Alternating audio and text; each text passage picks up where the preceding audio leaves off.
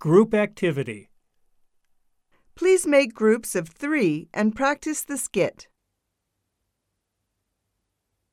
Form groups of four and practice acting out the skit. Form groups of three and write a short skit. When you have finished, please bring it to me. Get into groups of four and arrange the desks so two people can face the other two and practice pronunciation together.